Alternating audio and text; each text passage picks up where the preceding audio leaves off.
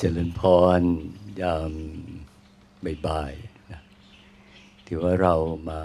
สืบทอด ธรรมเนียมโบราณในยุคสมัยพระพุทธเจ้าเองก็จะต้องให้บุคคลที่เข้ามาในสำนักของพระพุทธองค์เนี่ยเล่าเรียนปริยัติกันก่อน เรื่องที่เป็นหัวใจหลัก ซึ่งบุคคลที่เข้ามาในสำนักของพระองค์ ช่วงเวลาหนึ่ง พระเจ้าก็จะให้เหล่าลูกศิษย์เนี่ยปูพื้นฐานปริยัติให้ช่วยกันสอบทาน ความรู้ความเข้าใจ ให้มีปริยัติพอเพียงสำหรับจะรู้วิธีนำไปลงมือปฏิบัติ ก็จะมีเรื่องขัน เรื่องธาตุเรื่องอายตนะ เรื่องปฏิจจสมุปบาทพวกนี้ก็จะเป็นเรื่องที่เขาก็เรียนกันเล่าเรียนกัน เรื่องขันคือเรื่องหนึ่งที่สำนักของพระพุทธองค์ได้ส่งให้เกิดการเล่าเรียน และก็จะต้องมีการสอบทานกัน มีการสอบทานให้อธิบาย ถามก็ให้ตอบ จนกว่าจะตอบได้เข้าใจถูกต้องแล้วก็จะ ให้ไปปฏิบัติแล้วเรื่องของขันมีว่าบุคคลสามารถเข้าใจจริงเลย แต่ก็ยังไม่หลุดพ้น ก็ต้องไปผ่านวันคืนอบรมกระทำให้ได้ผลสำเร็จเป็นความหลุดพ้นขึ้นมา กับบางบุคคลเข้าใจเรื่องขันแล้วได้ผลสำเร็จเป็นบรรลุคุณธรรมวิเศษได้ด้วย เข้าใจเรียนเรียนเนี่ยพอเข้าใจจริง บางคนได้เป็นโสดาบัน สกทาคานาคาก็มี เรื่องขันจึงเป็นเรื่องที่มีความพิเศษอยู่ในตัวมันเอง ความรู้ที่เป็นความรู้แจ้งขันอย่างสมบูรณ์ จัดเป็นความรู้ชั้นญาณทัศนะเลยนะถ้าถามว่าอะไรคือความรู้ระดับที่เป็นตัวญาณทัศนะ ที่ทำให้คนเรา สิ้นตัณหาได้เนี่ยความรู้เรื่องขันทั้งห้าที่แจ่มแจ้งแทงตลอดเนี่ยนี่คือความรู้ชั้นญาณทัศนะ อยากสร้างญาณทัศนะก็คือตัวนี้เลยนะทีนี้ที่มาที่ไปเราต้องย้อนรอยก่อนหน่อยว่า เรื่องขันทั้งห้าเนี่ยมันมีผลทำให้บุคคลสิ้นการเวียนว่ายตายเกิดได้อย่างไร แต่เดิมจริง ๆ แล้วในยุคสมัยของพระพุทธองค์เนี่ยโลกมีความเชื่อไปในทางว่ามีตัวเรา ก็เรียกว่าเชื่อไปในทางมีอัตตา มีตัวบุคคลตัวเรา นี่คือธรรมชาติของทุกคนในโลกละเกิดมาต้องเชื่อว่ามีตัวเรานะเราสุขเราทุกข์เราเกิด เราแก่เราเจ็บเราตาย เราทำดีเราทำบาป เราได้บุญเราได้บาป นี่คือเชื่อไปในทางว่ามีตัวเรา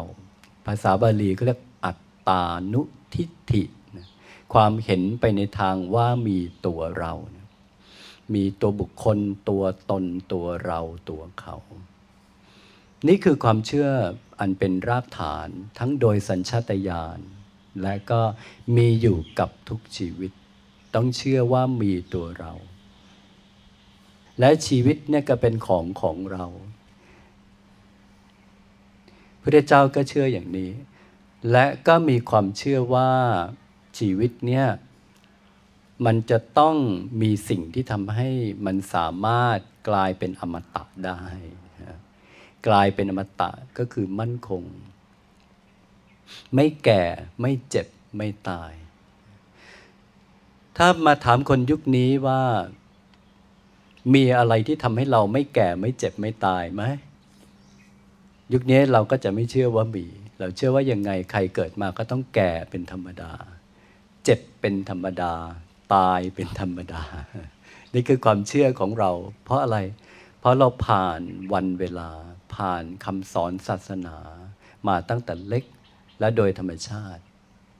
แต่คนเมื่อยุคสองพันกว่าปี มันยังไม่ผ่านเรื่องราวอย่างนี้ เขาไม่ได้รู้สึกว่าแก่เจ็บตายเป็นเรื่องธรรมดา เขารู้สึกว่าความแก่เจ็บตายเป็นทุกข์ และคิดว่า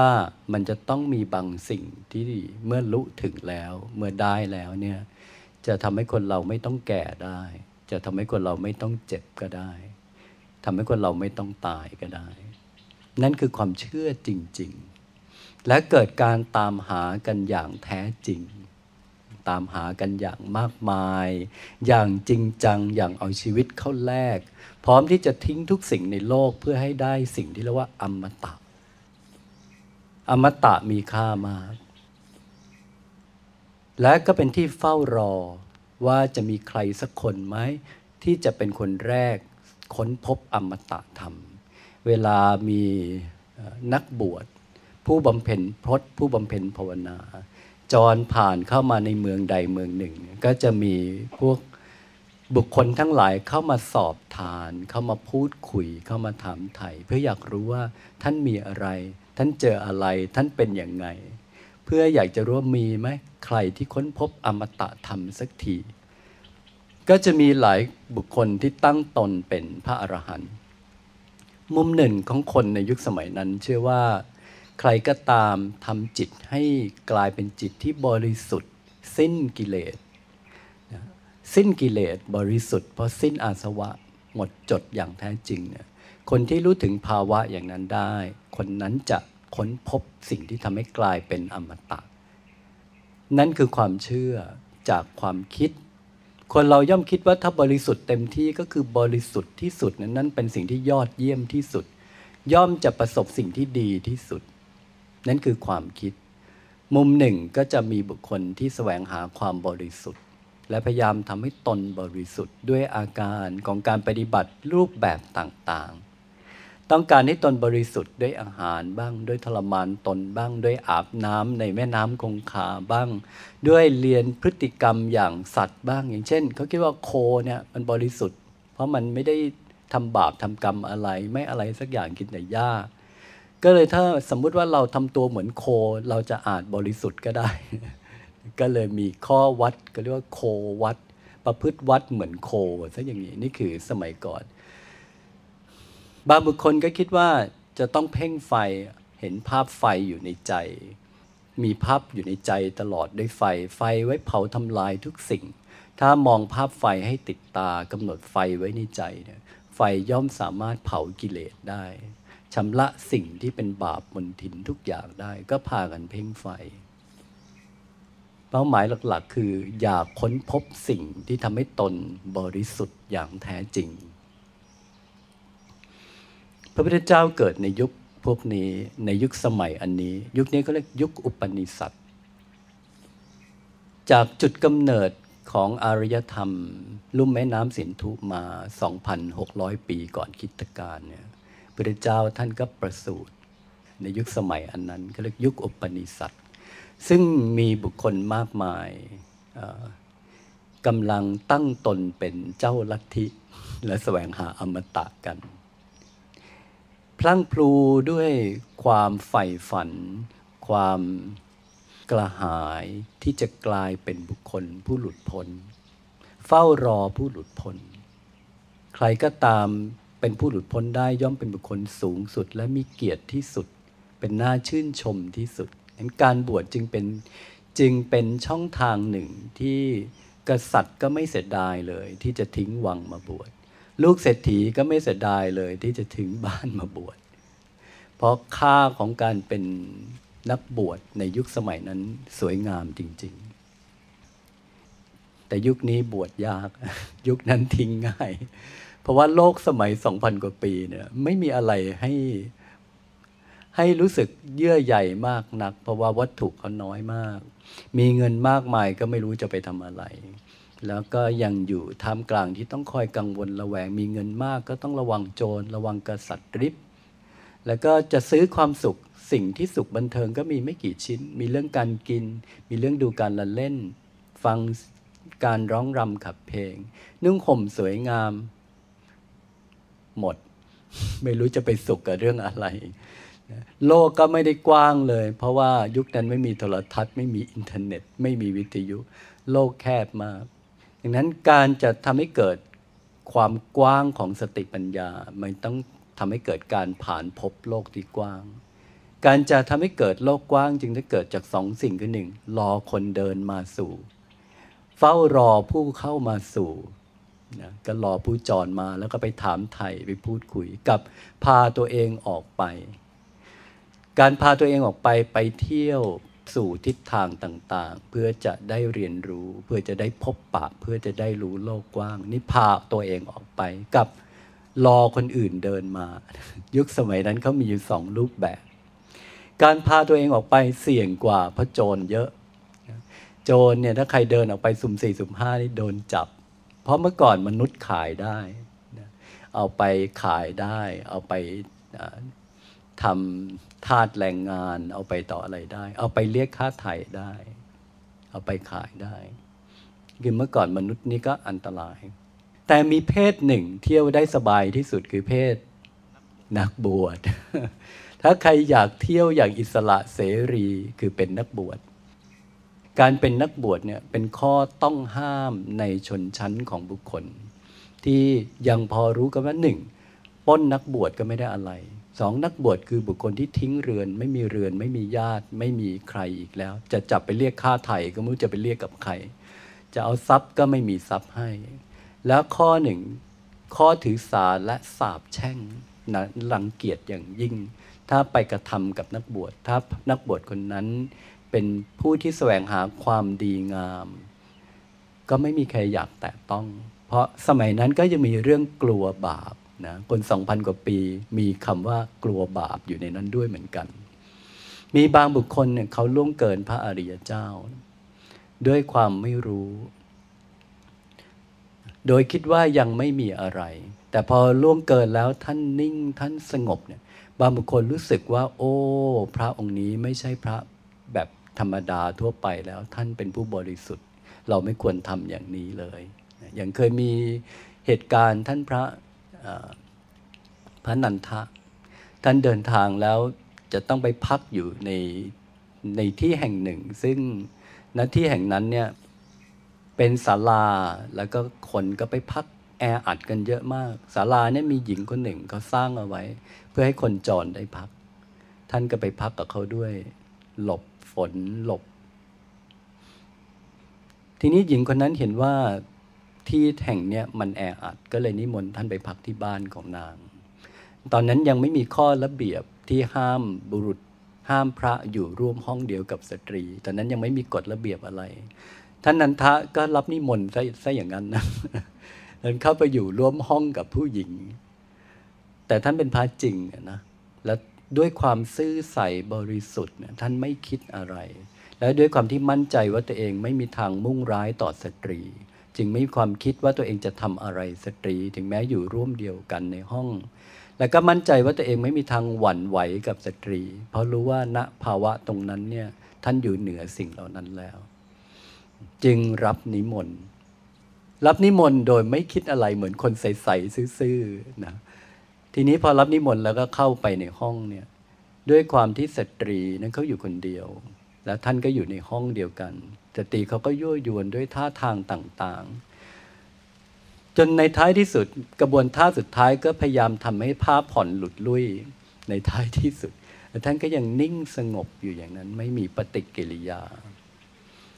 แล้วนางก็ได้สำนึกว่าโอ้ท่านเป็นพระที่แท้ ท่านเป็นพระที่ดี ท่านไม่ใช่พระกะเลกะลาด เสร็จแล้วก็เลยก้มกราบขอขมา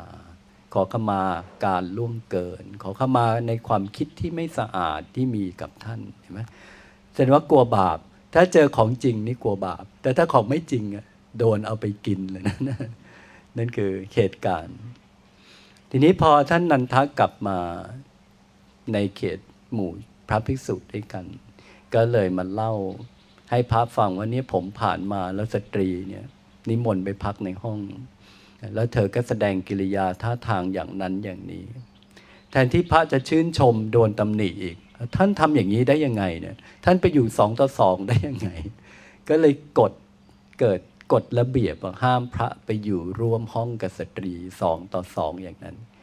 โดนฟ้องพระพุทธเจ้าโดนปรับอาบัตินะนั่นคือต้นเหตุแห่งอาบัติข้อหนึ่งอรหันเองดันเป็นต้นเหตุอาบัตินะข้อนี้ บอกรู้อรหันพลาดได้ไหมเนี่ย เป็นตัวต้นเหตุนะต้องก่อให้เกิดความผิด นี่ก็เหตุการณ์หนึ่งกับมีเหตุการณ์ที่บุคคลประทุษร้ายพระอรหันต์เหมือนกัน แต่ท่านนิ่งไม่ตอบโต้เลย ก็จะรู้สึกว่าเป็นบาปเป็นเวรเป็นภัย ก็ต้องขอโทษ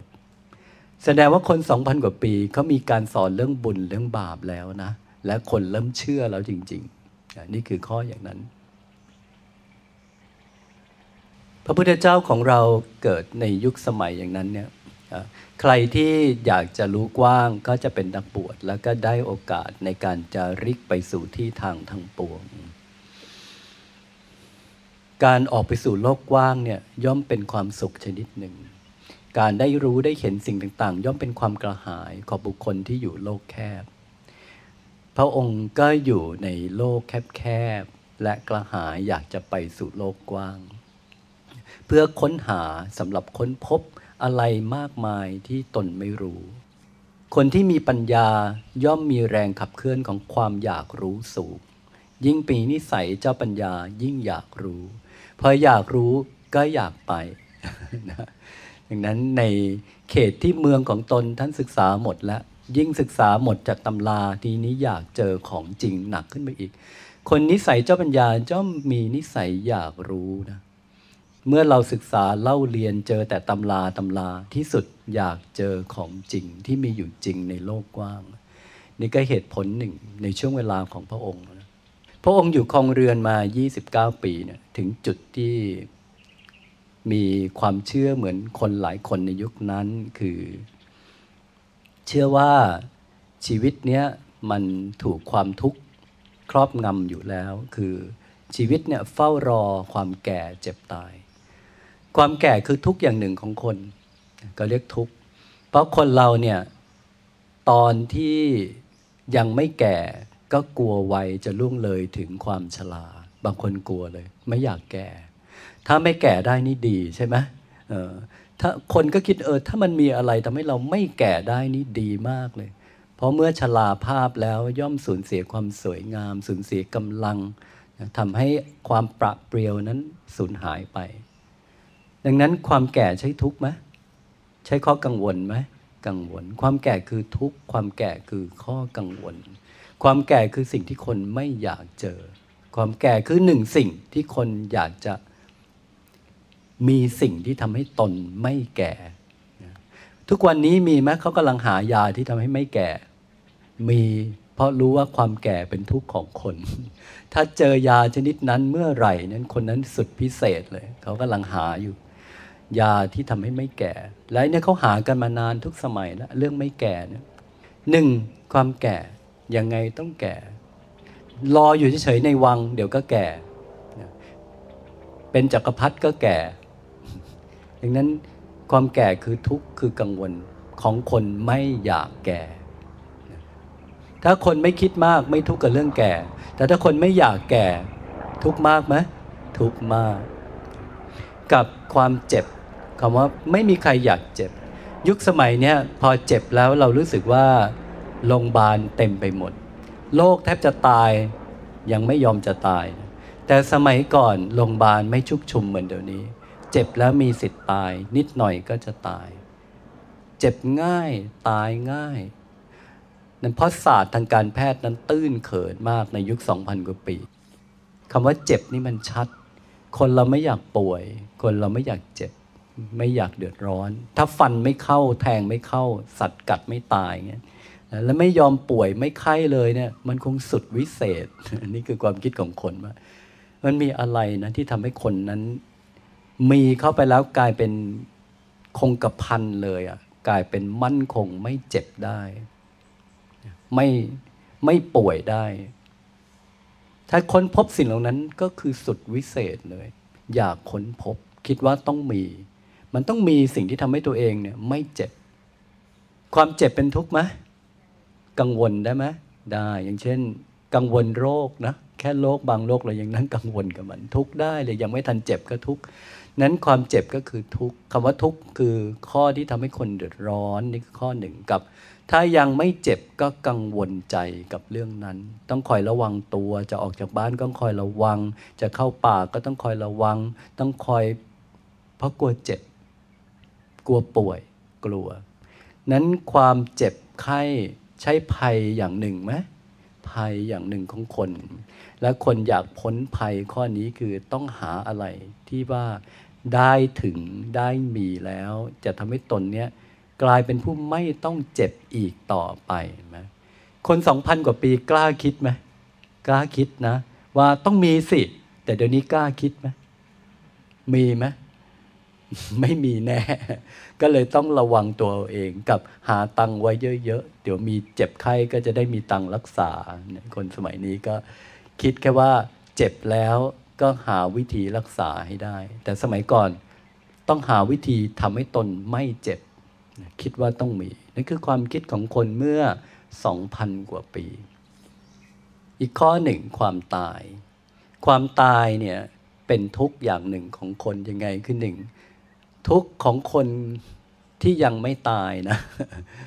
คนที่ยังไม่ตายก็ต้องกลัวความตาย เพราะความตายเป็นสิ่งที่พาตนพัดพรากจากทุกสิ่งเลย พัดพรากจากเนื้อตัวชีวิต พัดพรากจากโลกใบนี้ พัดพรากจากสิ่งเป็นที่รัก พัดพรากจากสิ่งที่มี พัดพรากจากสิ่งที่เป็น ความตายทำให้จบทุกสิ่ง น่ากลัวมาก ได้ทุกอย่างมาตั้งตนเป็นจักรพรรดิได้สำเร็จวันรุ่งขึ้นตาย คุ้มไหมโอ้โหเหนื่อยแทบแย่แล้ววันรุ่งขึ้นตายอย่างนี้ หรือเหนื่อยแทบแย่แล้วที่สุดไม่กี่วันป่วยนอนสมพิการอย่างนี้พระจงพระองค์คิดเยอะนะท่านรู้จักตัวตนศักยภาพของท่านเลยว่า ถ้าต้องการทำอะไรก็ได้ สมชื่อพุทธเจ้ามีชื่อว่าสมหวัง ใช่ไหมเป็นภาษาไทยก็เรียกสมหวัง สิทธัตถะเนี่ยแปลว่าผู้มีความสำเร็จในทุกสิ่งที่พึงประสงค์นะสิทธัตถะทำไมถึงชื่อนี้ล่ะ ก็เพราะว่าตอนพระเจ้าเกิดใหม่ ทันทีที่เกิดใหม่เนี่ยเนื้อตัวออร่าทุกอย่างของตัวตน มันสะท้อนบุคลิกภาพ ที่พรามผู้เข้าใจในศาสตร์แห่งลักษณะเนี่ยมองเห็น พอมองเห็นทั้งตาทั้งหูทั้งปากทั้งเสียงร้องทั้งผิวพรรณทั้งทุกอย่างหมดแล้วเนี่ยรู้เลยว่าเด็กคนนี้เป็นผู้มีบุญญาธิการ ทรงพลังในตนสูงมาก ในระดับที่ว่า ถ้าเด็กคนนี้ต้องการจะทำสิ่งใดก็จะประสบความสำเร็จ แม้แต่สิ่งที่ยากที่สุดคือการที่ว่าถ้าหากจะต้องแสวงหาสิ่งสูงสุดในทางในทางธรรม อย่างนักบวชบุคคลอย่างเนี้ยระดับแบบเนี้ยก็จะบรรลุได้ ถ้าเด็กคนนี้จะต้องการในทางจะเป็นจักรพรรดิก็ทำได้ด้วยเหมือนกัน คือบุคลิกเขาสะท้อนออกตั้งแต่เกิดเลยไหมโง่เฮงมาใช่ไหมดูมือดูนิ้ว ดูเท้า ดูผิว ดูตา ดูปากฟังเสียง เขารู้เลยว่า โอ้นี่สั่งสมบุญญาธิการมาสูงมาก นี่คือลักษณะ ก็เลยได้ชื่อว่าสิทธัตถะ ผู้เป็นผู้ที่จะประสบความสำเร็จในทุกสิ่งที่พึงประสงค์เพราะโง่เฮงเขาบอกได้ชื่อนี้มานะ ถ้าคนไทยก็ชื่อสมหวังพระเจ้าก็รู้จักตัวตนระดับหนึ่งเหมือนกัน ที่ตั้งแต่เล็กแต่น้อย พราหมณ์ผู้มีชื่อเสียงได้พยากรณ์ ในอนาคตอันไกลว่าคนอย่างพระองค์เนี่ย ถ้าหากต้องการจะบรรลุความสำเร็จในสิ่งใดจะทำได้ อันนี้ยิ่งให้ความเชื่อมั่นในตัวตนอย่างหนึ่งเหมือนกันว่าอยากอยาก แต่คำว่าอยากดันออกไปในทางแสวงหาอมตะ ไม่ได้อยากเป็นจักรพรรดิไปทางนั้นซะ เพราะการพิจารณาดูแล้วการเป็นจักรพรรดิเนี่ยจะมีค่าอะไร เป็นจักรพรรดิสำเร็จแล้วตายอย่างเงี้ยมีค่าอะไร เหนื่อยก็ไม่คุ้มพาคนไปตายก็ไม่คุ้ม เป็นจักรพรรดิแล้วแก่อย่างเงี้ย เป็นจักรพรรดิเสร็จแล้วต้องเจ็บได้อย่างเงี้ย เหนื่อยไหมเหนื่อยเปล่า แล้วถ้าเป็นอมตะก่อนแล้วค่อยไปเป็นจักรพรรดิล่ะ อันนี้น่าจะดีกว่านะ พระองค์ก็ต้องคิด พอความคิดอย่างนี้เกิดขึ้นเนี่ย มุมของชีวิตของพระองค์ มันเหมือนกับช่วงเวลาที่ธรรมะจัดสรรนะพุทธเจ้าเราเนี่ย เขาบอกประวัติพุทธเจ้าถูก พระเจ้าสุดโทธนะเนี่ยขังเอาไว้ในเมือง ไม่ยอมให้เจอคนแก่เจ็บตายเลย ขังไว้ ไม่เคยเห็นคนแก่เจ็บตาย ขังไว้ยี่สิบเก้าปียมโดนขังยอมไหมไม่มีทาง เพราะว่าการที่จะทำให้พระองค์มีความสุขได้เนี่ยจะมาขังไว้ยังไงก็ไม่มีความสุขชีวิตพระองค์ไม่เคยถูกขัง แต่ก็ถูกขัง คำว่าขังไว้นี้ที่นี้เป็นภาษาปราดก็คือทำให้พระองค์มัวเมาอยู่กับกามคุณ พยายามบำรุงบำเรอเอาอกเอาใจหาแต่สิ่งวิจิตบันเทิงที่สุดตามใจทุกอย่าง เอาใจทุกสิ่งเพื่อที่จะให้ลูกเนี่ยพอใจในเพศอย่างนี้ เมื่อพอใจยินดีแล้วก็ผูกมัดไว้ด้วยกามคุณเหล่านี้มันเหมือนกับพยายามปิดบังเอาไว้ ไม่ให้พระองค์เนี่ย มองโลกในแง่อันเป็นความจริง คือความแก่เจ็บตาย ก็จะลืมนึกถึงความแก่เจ็บตายไปเลย คนเราพอสุขเพลินๆจะมานึกถึงว่าตัวเองจะแก่ไหมไม่นึกเพลินๆยังไม่นึกถึงความตายเลยกำลังได้เพลินๆไม่นึกหรอกเรื่องความตาย เห็นคนตายไปงานศพก็เผาก็แค่งั้นเอง ไม่นึก ไม่เคยมานั่งคิดว่าเอ้ยเดี๋ยวก็ตายเอ้ยเราก็จะตายเหมือนกันนะ ไม่เคยเอามาใส่ใจ พอไม่เคยเอามาใส่ใจ เรื่องแก่เจ็บตายไม่เคยอยู่ในใจ เมื่อไม่เคยอยู่ในใจ จะเรียกว่า เห็นความแก่เจ็บตายไหมไม่เห็นใจไม่เคยเห็น แต่ตาเห็นไหมตาเห็นนะ แต่ใจไม่เคยเห็น เพราะไม่เคยเอามาใส่ใจ เหตุที่ไม่เคยใส่ใจ เพราะเพลิน โดนพระเจ้าสุดโทธนะขังไว้ด้วยกามคุณประสาทสามฤดูกักเขาไว้ถูกขังไว้ ด้วยความที่บำเลออย่างแรง แล้วสุขของกามมันตื้นเขิน ในท้ายที่สุดก็อิ่มเอียนนะสนุกทุกวันเบื่อไหมเบื่อ มากเกินจนอิ่ม พออิ่มแล้วมันจืด พอจืดแล้วมันเบื่อ พอเบื่อแล้วอยากจะทิ้ง ทิ้งแล้วอยากจะหาว่ามีอะไรอีกไหมที่ดีกว่านี้นะเริ่มแล้วใจเริ่มออกห่างกามแล้ว เจอมาเยอะ กลายเป็นพระเจ้าสุดโทธนะนี่ส่งไปบวชนะเนี่ยส่งให้บวชเร็วขึ้นอันนี้บุญจัดสรรหรือธรรมจัดสรรคำทำนายเมื่อแรกเกิดช่วยส่งเสริมให้ได้บวชเร็วขึ้น อีกข้อหนึ่งคือลาหุนทำให้ได้บวชพระเจ้าท่านเป็นคนดีดังนั้นการที่ท่านจะบวชได้เนี่ยท่านเป็นลูกชายคนเดียว ถ้าหากว่าทิ้งไปบวชเสีย ก็คือบุคคลที่ขาดความรับผิดชอบในหน้าที่ พ่ออุตสารักขนาดนี้ให้ทุกอย่างให้ทุกสิ่ง โดยคาดหวังว่าจะทิ้งภาระการเป็นกษัตริย์สืบต่อ ไว้ที่ลูกชายคนเดียว แต่ลูกชายถ้าดันจะทิ้งไปเนี่ยนะไปด้วยสงบใจไหม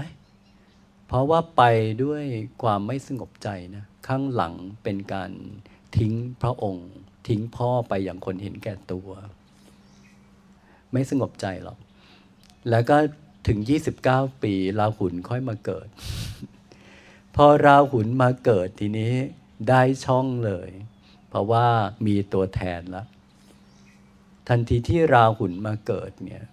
วันนั้นพ่อดีใจนะคนที่เขาเรียกอะไรนะ เป็นปู่ใช่ไหมปู่ก็ย่อมดีใจ ได้หลานคนแรกนะคน ได้ลูกชายคนเดียวแล้วหลานคนแรกโอ้ดีใจอยู่แล้ว ในคำว่าดีใจว่าได้หลานเป็นช่วงเวลาพอดี ที่พระองค์จะสละเมืองในโอกาสอันนั้น แล้วก็มอบภาระการสืบครองบัลลังก์ไว้ที่ลูกชายตัวเองแทน ให้พ่อดูแลหลานแล้วก็ให้หลานเป็นกษัตริย์นะ เขาจะขอทิ้งทุกสิ่ง แล้วก็จะไปแสวงหาอมตะ และการแสวงหาสิ่งนี้ไม่ใช่ตัวพระองค์เอง แต่เพื่อทุกคน นั่นคือความคิดของพระองค์ ต้องการไปหาสิ่งที่ทำให้กลายเป็นอมตะสำหรับตัวพระองค์และเพื่อทุกคนที่พระองค์รักด้วย และเชื่อมั่นในตัวตนของพระองค์ว่าต้องทำได้ แม้คำทำนายก็เคยกล่าวมาแล้ว แม้พ่อก็รู้ดีว่าเคยมีคำทำนายแม้นี่คือสิ่งที่ชวนให้อยากจะลอง การไปอย่างนี้คือไปอย่างถูกต้องไม่ได้หนีไปนะ ถ้าหนีไปพระเจ้าไม่ใช่คนจริง คนไม่ใช่คนจริงเป็นพระเจ้าไม่ได้ แต่ต้องไปอย่างถูกต้องทีนี้การไปแบบเนี้ยก็เลยไม่มีใครไปไปตามตัว ไปตามหา เพราะไม่ได้หนีไปนะเพราะไปท่ามกลางน้ำตาของหมู่ญาตินะใน ในข้อตรัสของพระองค์เอง ท่านบอกท่านไปท่ามกลางน้ำตาของหมู่ญาตินะที่จะไม่ให้ไป บวชเมื่ออายุ 29 ปี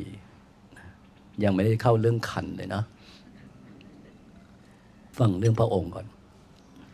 พุทธเจ้าไปสแสวงหาสิ่งที่ทำให้พระองค์กลายเป็นอมตะคำว่าอมตะคือ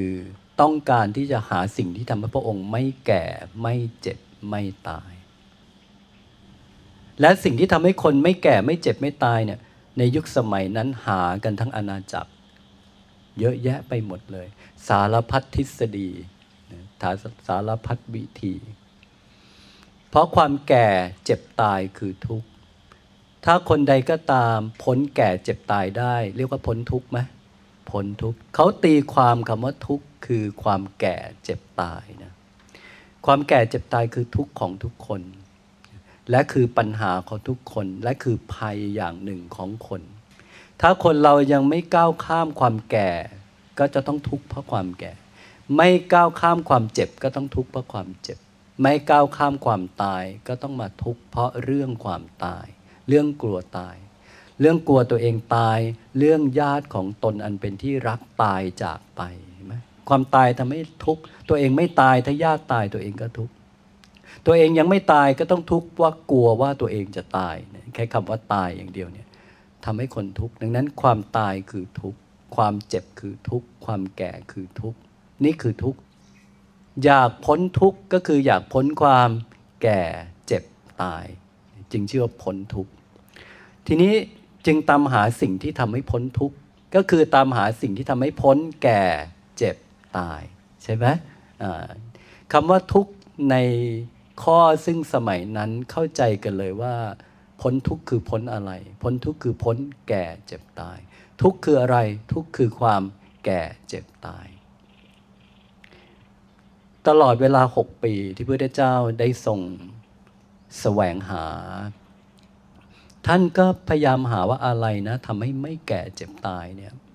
จากการเที่ยวไปศึกษาจากครู ซึ่งดูแล้วน่าเชื่อถือที่สุดก่อน จนไปศึกษาครูที่สอนอรูปสมาธิขั้นที่7นะขั้นที่ 7 ก็ไปศึกษาจนได้ขั้นที่ 7 แล้ว จนกระทั่งครูบอกเออท่านเก่งเท่ากับเราแล้ว ตั้งตนเป็นครูด้วยกันเถอะนะแล้วพระองค์ก็บอกว่าสุดภูมิของครูมีเท่านี้หรอเขาบอกเท่านี้ ถ้าเท่านี้ก็คือยังต้องแก่เจ็บตายอยู่ ดังนั้นยังไม่ใช่สิ่งที่พระองค์ตามหา ก็ต้องขอลาครู ก็ดันยังไปเจอครูอีกคนที่ได้อรูปฌานขั้นที่ 8 ในขั้นที่ 8 จบขั้นที่ 8 แล้ว ก็ไม่ใช่สิ่งที่ทำให้ไม่แก่เจ็บตาย ก็ยังต้องแก่เจ็บตายก็หมดภูมิครูเหมือนกัน ก็เลยต้องลาครูทำไมครูขั้นที่เจ็ดไม่มาศึกษากับครูขั้นที่แปดไปค้างขั้นที่เจ็ดทำอะไรฮะ ใช่ไหมเมื่อก่อนไปถึงอรูปฌานขั้นที่แปดแล้วนะ แต่ครูคนแรกได้แค่ขั้นที่เจ็ดครูไม่ยอมไปต่อขั้นที่แปดพระเจ้าต้องไปหาครูคนใหม่ ไปหาอุทกะดาบทรามบุตรนะก็ได้อรูปฌานขั้นที่แปดแต่ก็ยังไม่ใช่ เพราะว่ามันเป็นแค่อารมณ์สงบเท่านั้นเองไม่ได้ทำให้ตนพ้นความแก่เจ็บตาย เมื่อหมด ครูในข้อที่ดูน่าเชื่อถือที่สุดก็เลยต้องไปลองวิธีที่สังคมนิยม สังคมนิยมและเชื่อกันว่า ถ้าทรมานตนอย่างถึงที่สุดแล้วเนี่ยจะเจออมตะ การทรมานตนก็คือวิธีหนึ่ง เป็นการละกิเลส เป็นการละกาม เป็นการทำให้จิตอยู่เหนือทุกสิ่ง อยู่เหนือชีวิต อยู่เหนือ มองคิดอ่านแล้วก็น่าลองก็ลองเพราะว่า คนหลายคนก็ทำและพระองค์ก็ทรบังตนจนถึงจุดหนึ่งที่พระองค์เนี่ยแทบจะสิ้นชีวิตนะแทบจะสิ้นชีวิตก็คือสลบลงไปแล้วล่ะ ดีว่ามีเด็กมาเจอแล้วก็ช่วยเอาไว้ได้เขาบอกว่ามีเด็กเลี้ยงแพะผ่านมาเจอ แล้วก็ดึงสติพระองค์ด้วยการเอาน้ำนมเนี่ยหยอดหยอดปาก พระองค์ได้สติฟื้นขึ้นมา ก็ได้คิดว่าเนี่ย ถ้าหากไม่มีเด็กมาเจอเรา การล้มครั้งนี้เราไม่มีแรงดึงคืนด้วยตัวเองเลย แล้วก็คือไปแล้วแน่นอน เมื่อไปแล้วก็หมายถึงว่ามันเป็นความว่างเปล่าแล้วพระพุทธองค์ต้องการจะเข้าถึงสิ่งที่ทำให้ไม่ตาย แต่เนี่ยถ้าเด็กไม่มาเจอเนี่ยคือตาย ความตายอยู่แค่ฉิวเฉียดเล็กน้อยตรงนี้นี่เอง มันบุดวิดเหลือเกินกับชีวิตเล็ก ๆ อันนี้ ความตายมันช่างบุดวิดเหลือเกิน และก็ยังไม่เห็นร่องรอยของอมตะอะไรเลย แล้วถ้าเกินไปกว่าที่จะทำก็คือตายเท่านั้นไม่มีอะไรเลย แล้วพระองค์ก็รู้ตัวตนว่าการที่ใครสักคนเนี่ยจะมาทรมานตนในแบบที่พระองค์เป็นอยู่เนี่ยไม่ง่ายเลย เนื่องจากว่า พระองค์ผ่านการอบรมสมาธิผ่านการกระทำซึ่งอรูปสมาธิจนถึงขั้นที่ 8 ได้เนี่ย คุณภาพจิตในการในการทรงอยู่ ในการอยู่เหนือรูปเนี่ยท่านมีอยู่สูงในตัวตนนั้นการที่มีจิตที่ดีขนาดอย่างนั้นเนี่ยย่อมมีพลังจะทำให้กายพินาศได้นานเป็นพิเศษ โดยที่จิตยังดำรงอยู่นั่นคือความเก่ง ถ้าจิตโยมอ่อนๆเนี่ยเจ็บนิดเจ็บหน่อยก็จะตาย แต่จิตคนแน่วแน่มากนี่เจ็บได้นานกว่าชาวบ้าน ช้ำกว่าคนอื่น ก็ยังจะอยู่ไปเรื่อยๆ เพื่อเจ้ามีจิตชนิดที่สมบูรณ์ แข็งแกร่งและมีคุณภาพที่ดี จึงทำให้ทรมานได้อุกฤษอุกฤษมากจนกระดับเอามือลูบแขนขนล่วง ผมศีรษะเหมือนน้ำเต้าถูกไฟลวก เหี่ยวแห้งเอามือลูบท้องไปโดน กระดูกสันหลังนี่คือผอมจัดเลย ดวงตาลึกโบ เห็นแววในดวงตาเหมือนดวงดาวในห้วงบ่อน้ำลึก นี่คือผอมเหลือแต่โครงกระดูกดีๆ นี่เอง แล้วก็กระโครงกระดูกนั้นก็ล้มลงไป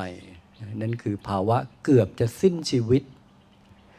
นี่คือการทดลองด้วยการทำจริง เมื่อทำจริงแล้วเพราะว่าโดยแท้ที่จริงควรต้องตายนะ ถ้าเด็กไม่เจอคือตาย ท่านทำให้ท่านมั่นใจว่านี้ไม่ใช่ทาง เพราะสิ่งที่ตามหาคือความไม่ตาย แต่ถ้าเมื่อกี้ตาย นี่คือข้อที่ทำให้หมดความสงสัยอย่างแท้จริงด้วยการลงมือทำจริง ปิดประตูผิดไปหนึ่งวิธีว่าวิธีนี้ไม่ใช่ ใครจะบอกว่าใช่ พระองค์มั่นใจว่าไม่ใช่ เมื่อไม่ใช่ก็ต้องไม่เดินทางนี้ เมื่อไม่เดินทางนี้แล้วจะไปทางไหนล่ะ อรูปฌานก็ไปมาแล้ว ทรมานตนก็ที่สุดแล้วก็ไม่ใช่ทำให้มันนั่งคิดในข้ออย่างมีเหตุผลว่าการที่เราจะแสวงหาสิ่งที่ซ่อนเร้นอะไรก็ตามเนี่ยที่ยากลึกเนี่ยสิ่งที่ถูกต้องมันควรทำให้จิตบริสุทธิ์เต็มที่หรือมีพลังเต็มที่ ร่างกายจะต้องมีภาวะที่อยู่โดยไม่เป็นเครื่องถ่วงรั้งรบกวนจิตใจ นี้ต่างหากน่าจะเป็นสภาพที่ดีที่สุดของกายและจิต สภาพที่ดีที่สุดต่างหากจึงจะมีคุณสมบัติใช้งาน หรือเอาไปกระทำในสิ่งที่ยากลำบาก อันนี้คือความคิดละตามพระเจ้าเลยหันมาฟื้นฟูร่างกาย ตั้งใจฟื้นฟูเลย บินทบาทหาอาหาร ทาน พัก ทานพัก ปัญจวัคคีย์เห็นอย่างนั้น นึกว่าเลิกความเพียรนะพระเจ้าไม่เพียรนะพอไม่เพียรก็เลยทิ้งพระองค์ไป พอทิ้งพระองค์ไปเนี่ยกลายเป็นเรื่องดีมากเลย มันเหมือนธรรมะจัดสรรอีกแล้ว คนจะมาเป็นสัพพัญญูเนี่ยทุกอย่างลงล็อกเขาไปหมดเลย พอปัญจวัคคีย์ทิ้งไปเนี่ยพุทธเจ้าของเราก็ไม่ต้องมีสายตามานั่งลุ้นรอบๆโยมนั่งภาวนาแล้วพวกมาลุ้นรอบๆ นี่สงบไหม ไม่หรอกเขามานั่งลุ้นอยู่รอบๆเมื่อไหร่ท่านจะได้ เมื่อไหร่ท่านจะถึง เมื่อไหร่ท่านจะเจอบรรยากาศมันไม่อิสระหรอก แต่พอเขาไปเท่านั้นพระองค์อยู่คนเดียวอย่างแท้จริง ไม่มีใครมาหวังอะไรกับพระองค์อีกแล้ว และเมื่อเมื่อพระพุทธองค์เนี่ยดูแลร่างกายฝืนฟูพละกำลัง กลับมาแล้วเนี่ยก็ตั้งใจจะลุกขึ้นอีกครั้งหนึ่งลองดูอีกสักทีหนึ่ง ทีนี้การจะเลือกลองดูอีกสักทีก็ต้องเลือกเอาวันสวยๆหน่อย เหมือนคนจะเริ่มต้นอีกครั้งที่จะหาอีกสักหนึ่งช่องทางอีกสักครั้งหนึ่งก็เลยเลือกเอาที่ตรงกับวันเกิดตัวเอง คือขึ้นสิบห้าค่ำเดือนหกก็ตั้งใจเอาวันสวย คนสมัยก่อนถ้าอยากจะทำอะไรก็จะเลือกวันสวย วันสวยวันดีคือวันที่พระจันทร์เต็มดวงวันที่จะทำการชั่วก็จะวัน เดือนดับ นัดกันในคืนเดือนดับ วันนี้เราจะทำเรื่องไม่ดีกัน แต่ถ้าจะทำเรื่องมงคลก็จะรอวันพระจันทร์เต็มดวงพระองค์ก็เตรียมการอยู่แบบสบายๆยังไม่ได้ใส่ใจนักกับเรื่องการปักหลักที่จะหาอะไรอย่างจริงจัง ใส่ใจกับการฟื้นฟูตัวเอง เพื่อพร้อมในวันพระจันทร์เต็มดวง พอวันพระจันทร์เต็มดวงมาถึงนะเริ่มวันที่จะถึงวันขึ้นสิบห้าค่ำเดือนหกนะพระพุทธองค์ก็ใช้ช่วงเวลาเสร็จจากการทานอาหารแล้ว ในครั้งนั้นอาหารมื้อแรกก็คือคุณสุชาดา เขาเอาอาหารมาถวาย ได้ฉันมื้อแรกในในวัน แห่งการจะเข้าถึงการตรัสรู้ อาหารนั้นเป็นอาหารพิเศษ เป็นอาหารที่ให้พละกำลังในการมีส่วนต่อความเพียรในค่ำคืนอันนั้น นั่นคือมื้อจากนางสุชาดา พอพระองค์ทานอาหารเรียบร้อยแล้ว ก็เลือกในที่อันเหมาะสมคือที่ที่ไม่ ไม่พลุกพล่าน ไม่เตะตา นั่นก็คือมุมที่ล่มและหลีกเร้น มุมหลีกเร้นก็คือก็ไปได้โคนต้นมะเดื่อต้นหนึ่งไอ้เจ้าโคนต้นมะเดื่อต้นเนี้ยพอพระองค์ไปตัดสรู้ก็เลยเรียกเจ้ามะเดื่อต้นนี้ว่าต้นโพเห็นไหมเขาได้เกียรติจริง ๆ ก็คือเขาเรียกต้นมะเดื่อตระกูลมะเดื่อชนิดหนึ่ง พอเจ้าต้นไม้ต้นนี้ให้คุณกับบุคคล ให้ตรัสรู้เป็นสัพพุญญูพระเจ้า เขาก็เลยให้เกียรติไอ้เจ้าต้นเนี้ยเลยเรียกเจ้าต้นนี้ว่าต้นโพเห็นไหมเขาได้ได้ชื่อพิเศษขึ้นมาเพราะพระองค์ไปตัดสรู้แต่จริงๆเขาคือต้นมะเดื่อต้นไม้ตระกูลมะเดื่อนะต้นต้นโพเหล่านี้พระเจ้าเลือกในทำเลซึ่งห่างไกลจากริมน้ำถ้านั่งริมน้ำเนี่ยไม่เป็นอันภาวนา เพราะว่าคนชอบสัญจรริมน้ำ ทั้งคนหาปลา ถ้าตกเย็นคนก็มาอาบน้ำกลางวันก็คนก็มาตักน้ำไปใช้ จะภาวนาได้ไม่ริมน้ำเนี่ยไม่ได้ไม่เป็นอันสงบหรอก ท่านก็ต้องหลีกเร้นจากริมน้ำเข้าไปในที่ที่ไกลจากริมน้ำนั่นคือมุมอย่างนั้นทำให้ต้นโพปัจจุบันเนี่ยอยู่ใกล้ริมน้ำไหมใครเคยไปพุทธคยาไปนะ ติดริมน้ำไหม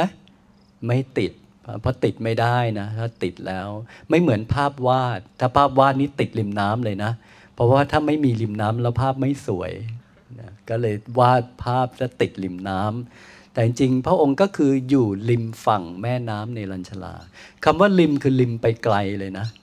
ทำไมต้องบอกว่าอยู่ริมฝั่งแม่น้ำในลัญชลา เพราะว่าพูดง่ายดีว่าตำแหน่งที่พระองค์หลุดพ้นก็อยู่ที่ข้างๆแม่น้ำในลัญชลา คำว่าริมไม่ได้หมายถึงติดเลย แต่คือข้างๆ นี่คือจุดตำแหน่งที่พระองค์บอกลูกศิษย์ว่าพระองค์หลุดพ้นที่ตรงนั้น คือหลุดพ้นที่ริมฝั่งแม่น้ำในรัญชลาพระองค์ไปอยู่ในที่หลีกเล่นแล้วเนะี่ยปรากฏว่าณช่วงสายบ่ายเนี่ยถูกใครกวน มารใช่ไหมสายบ่ายนิมานกวนพระพุทธเจ้า กวนก็คือ พอพระองค์เนี่ยจิตได้ที่แล้วเนี่ยก็ตั้งใจเลยว่าอะไรนะจะทำให้พระองค์ไม่แก่ไม่เจ็บไม่ตาย เริ่มหาต่อฝืนร่างกายมาเต็มที่แล้วทีนี้ปักหลักนะนั่งอย่างดีแล้วตั้งคำถามว่าอะไรนะทำให้เรา ไม่แก่ไม่เจ็บไม่ตาย เจอคำตอบไหมไม่เจอหรอกอะไรนะ มองไปทางไหนมันก็มืดมิด ไม่เห็นทางเลย มองไม่เห็นทางเลยอะไรนะทำให้ไม่แก่ไม่เจ็บไม่ตาย เหมือนมันมืดมิดไม่มีทางจะไป เวลาเจอวิธีปฏิบัติท่านเลยเรียกมันว่าทาง เพราะตอนที่ท่านมองมันมืด ไม่รู้จะไปทางไหนพอรู้ถึงสิ่งที่ถูกต้องก็เลยเรียกวิธีปฏิบัติของพระองค์ว่ามรรคซึ่งแปลว่าทาง เพราะครั้งแรกพระองค์ไม่มีทางไปจริง ๆ มันมืดไปหมด ตั้งคำถามว่าอะไรนะทำให้ไม่แก่เจ็บตายคำถามนี้มาไหมมาเพราะตลอด 6 ปีต้องการตามหาคำตอบคือสิ่งนี้เท่านั้น 6 ปีคือตามหาสิ่งเดียวเลยอะไรทำให้ไม่แก่เจ็บตาย เคยเปลี่ยนประเด็นไหมไม่เคยเปลี่ยน พระองค์หาจริง ๆ ทรมานตนก็เพื่อจะหาสิ่งที่ทำให้ไม่แก่เจ็บตายใช่ไหมตัวเดียวไม่เคยทิ้งเป้าหมาย หกปีที่สมาทานศีลบำเพ็ญภาวนา เป้าหมายเดียวคืออยากเจออมตะธรรม นั้นพอตั้งคำถามว่าอะไรทำให้ไม่แก่เจ็บตายเนี่ย มันมืด แล้วหาอยู่นานมันตื้อ พอตื้อนานๆ สิ่งที่ตามมาคือ เริ่มท้อ พอเริ่มท้อเริ่มสงสัย มันจะมีไหม มันจะมีหรอ มองไม่เห็น อเริ่มท้อเริ่มสงสัยต่อมาเริ่มคิดถอยนะมีท้อแล้วถ้าท้อหนักๆคิดถอยไหมถอยพระเจ้าตอนนี้ก็เรียกกำลังเริ่มท้อท้อเพราะไม่เจอตั้งโจทย์ว่าอะไรทำให้ไม่แก่เจ็บตายยังไงก็ไม่เจอ พอไม่เจอเป็นเวลาช่วงหนึ่งเนี่ยเริ่มร้อนเครื่องร้อนขึ้นเรื่อยๆล้วพอไม่เจอนานๆนี่เครื่องร้อนแล้วนะ ไม่เย็นอยู่เท่าเดิมแล้วนะ ความคิดมันเริ่มร้อนแล้ว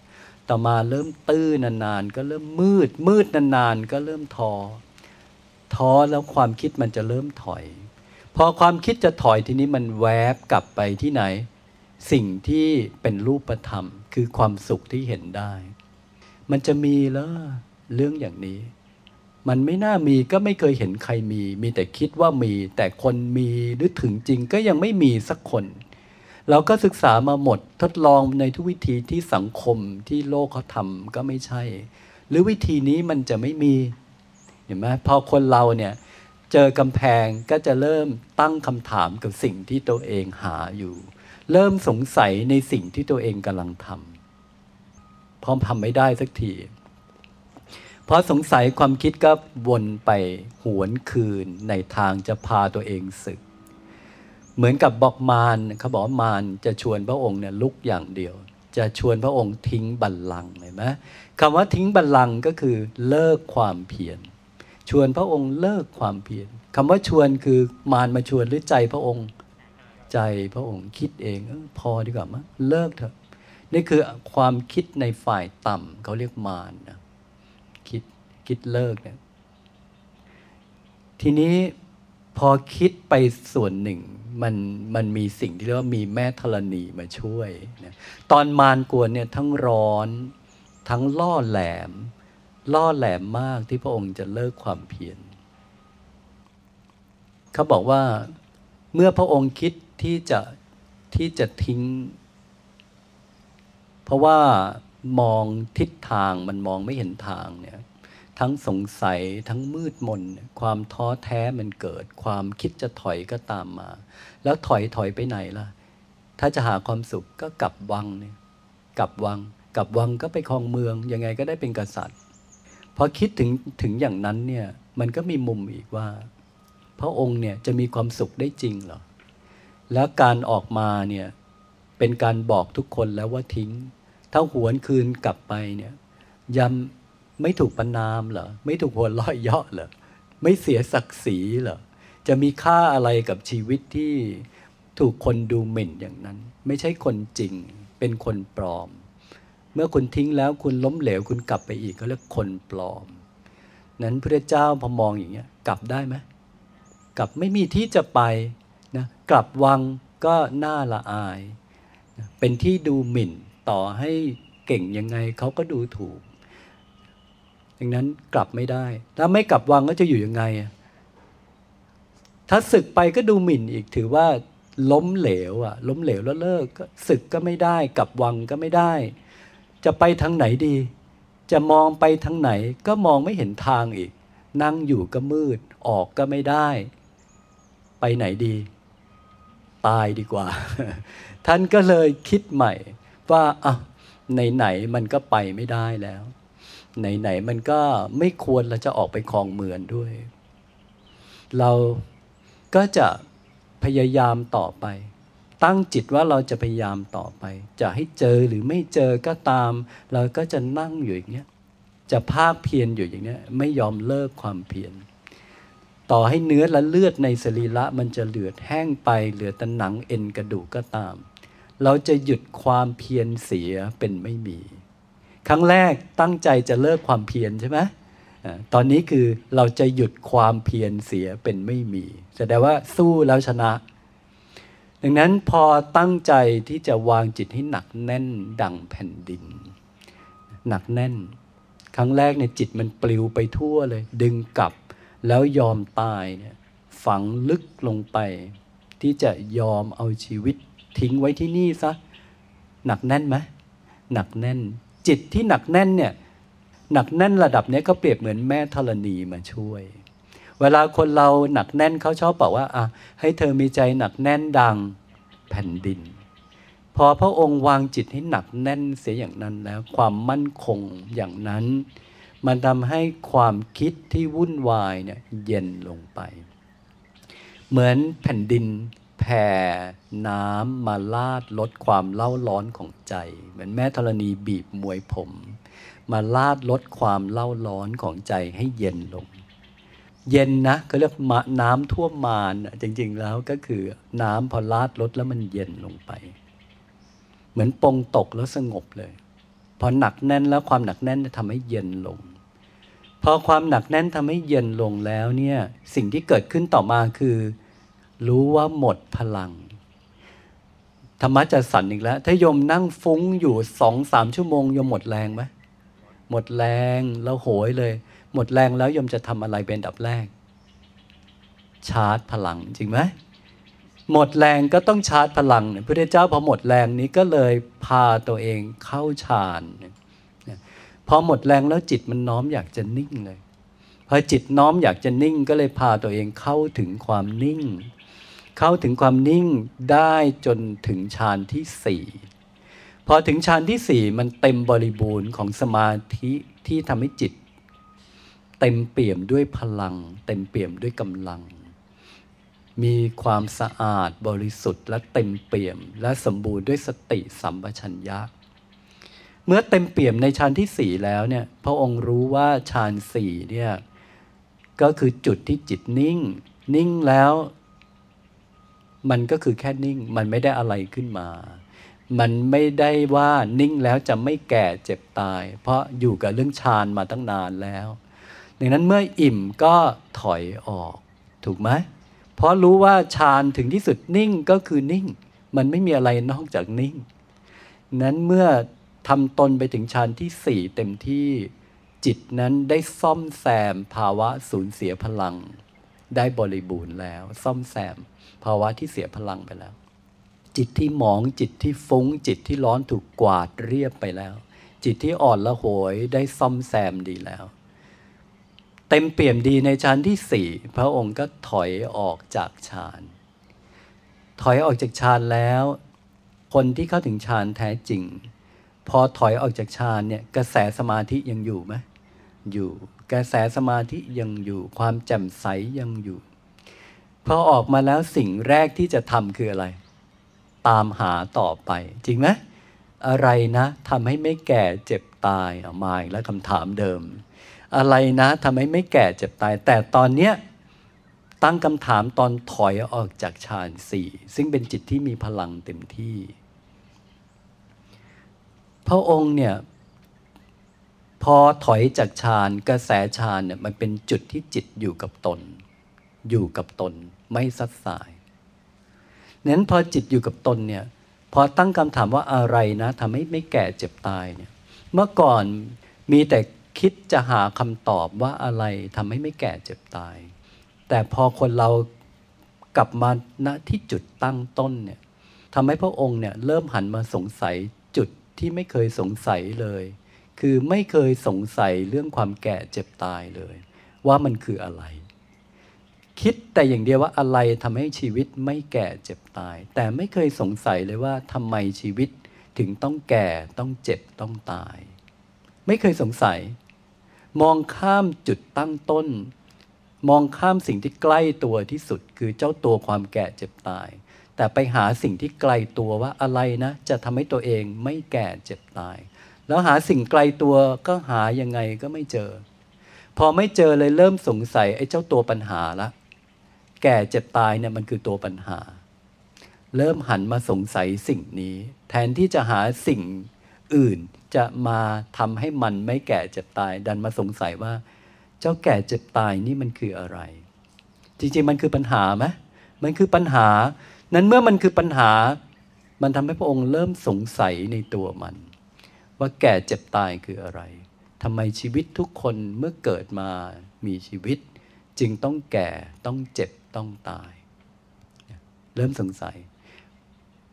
เพราะสงสัยว่าทำไมชีวิตต้องแก่เจ็บตาย ถ้าเรารู้จักว่าทำไมชีวิตของคนแต่ละคนเกิดมาแล้วต้องแก่ต้องเจ็บต้องตายเนี่ย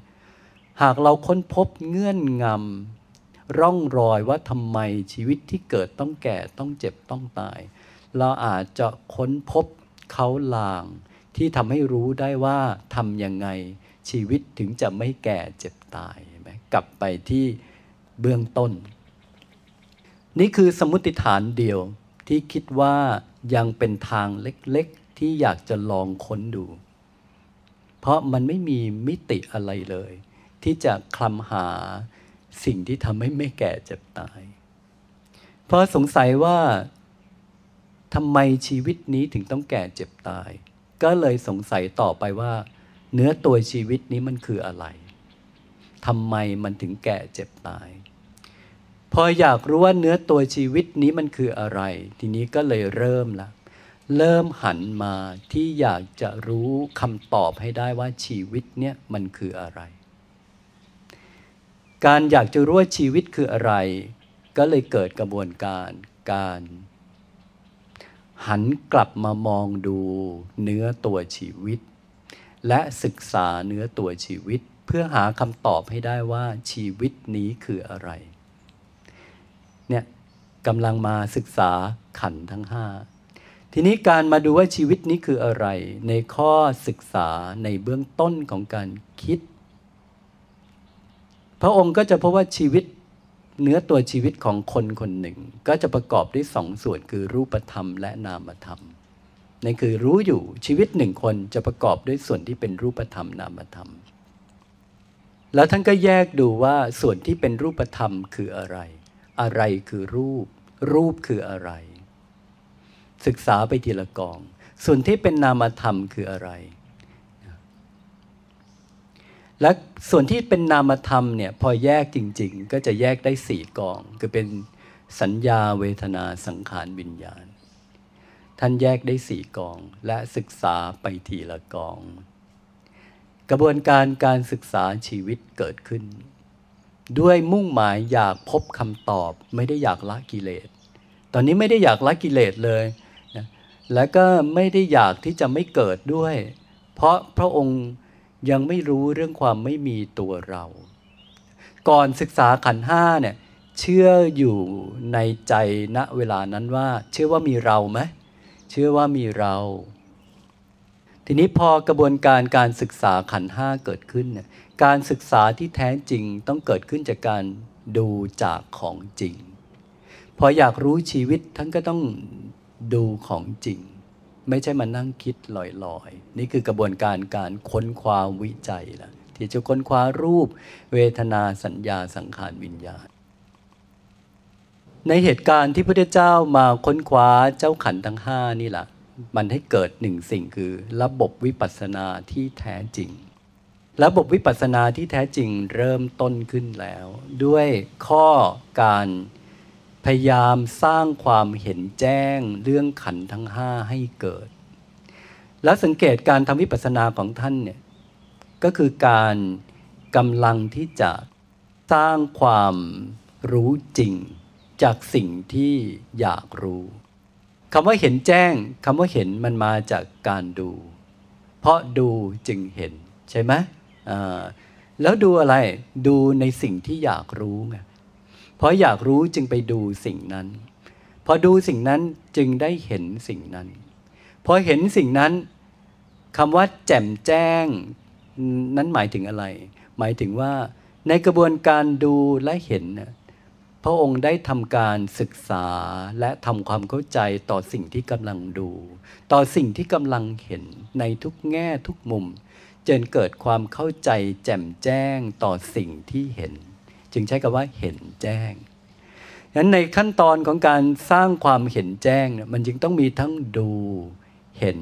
และศึกษา ขนขวา เพื่อให้เกิดความเข้าใจกระจ่างต่อสิ่งที่เห็น จึงเกิดเป็นตัวความรู้ระดับเห็นแจ้งคำว่าเห็นแจ้งในที่นี้หมายถึงหมดความสงสัยไหมหมดเกลี้ยงรู้ที่มาที่ไปรู้กำพืชรู้เบื้องตื้นเบื้องลึกรู้ นี่คือคำว่าเห็นแจ้งคำว่าเห็นแจ้งใช่ความรู้ไหมความรู้เนี่ยคือตัวความรู้ ตามดูตามสังเกต ตามทำความเข้าใจเหลี่ยมนั้นมุมนี้ จนกระทั่งเข้าใจกระจ่างเลยว่ามันคืออะไร นี่คือกระบวนการ ถ้ากับความเข้าใจกระจ่างระดับเห็นแจ้งอันเนี้ยท่านดันใช้คำว่าเห็นแจ้ง เพราะความรู้ชนิดที่ทำให้คนสิ้นความสงสัย จะต้องเกิดขึ้นจากการดูจากของจริง ถ้าไม่มีเรื่องของการดูจากของจริง มันจะไม่มีคำว่าดู และจะไม่มีคำว่าเห็น นั้นความรู้ที่เกิดมันจะเป็นแค่คิดตรึกเอาตามการคิด มันไม่ใช่คำว่าเห็นแจ้ง พระองค์ใช้คำว่าเห็นแจ้ง แล้วเพราะท่านตามดูมันจนโอ้มันเป็นอย่างนี้นี่เองนี่คือเห็นแจ้ง เห็นแจ้งซึ่งรูปเวทนาสัญญาสังขารวิญญาณ ใช้คำว่าเห็นแจ้ง ทีนี้คำว่าเห็นแจ้ง นั่นต้องหมายถึงว่ามีอะไรบ้างหนึ่งมีการดูของจริงสอง มีการคิดไหม ต้องมีอะทุกความรู้จะต้องมีถ้อยคำพูด ทุกความรู้ในใจโยมต้องมีคำพูด โยมไม่มีคำพูดในใจ โยมมีเนื้อหาความรู้ได้ไหมความรู้ทั้งหลายย่อมมีเนื้อหา ถูกไหมเนื้อหาต้องมีถ้อยคำไหม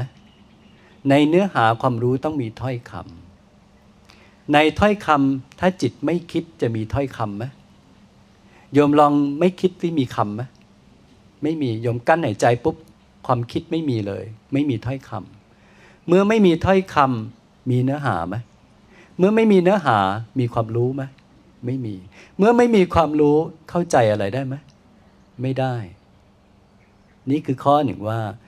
ในขณะที่กำลังจะหาความเข้าใจเนี่ยพระองค์ก็ต้องมีหนึ่งส่วนคือ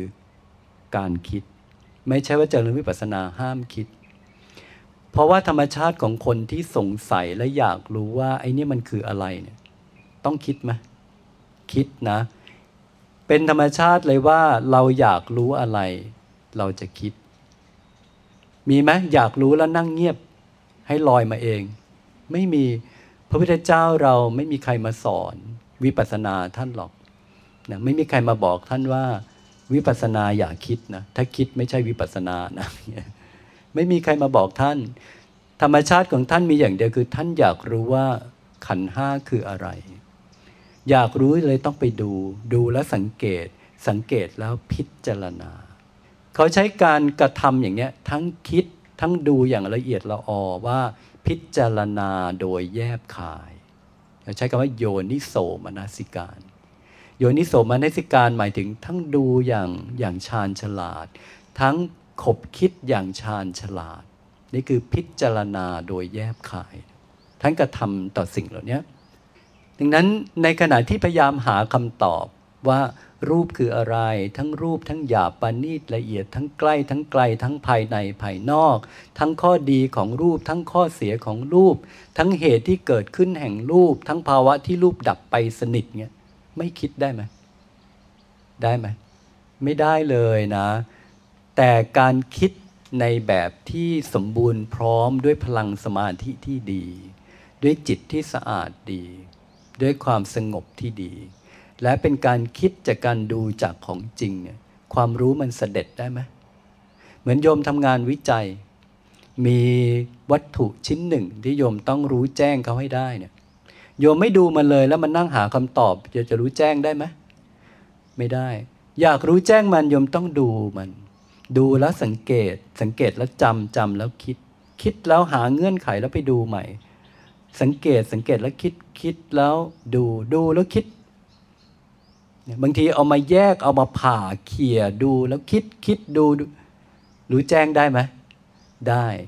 ต้องทำแบบนี้ไหมถึงรู้แจ้ง งานวิจัยต้องทำแบบนี้ไหมต้องทำแบบนี้ นี่คืองานวิจัยพระเจ้าก็ใช้คำว่าวิจัยเหมือนกันนะธรรมวิจยะ วิจัยต่อธรรม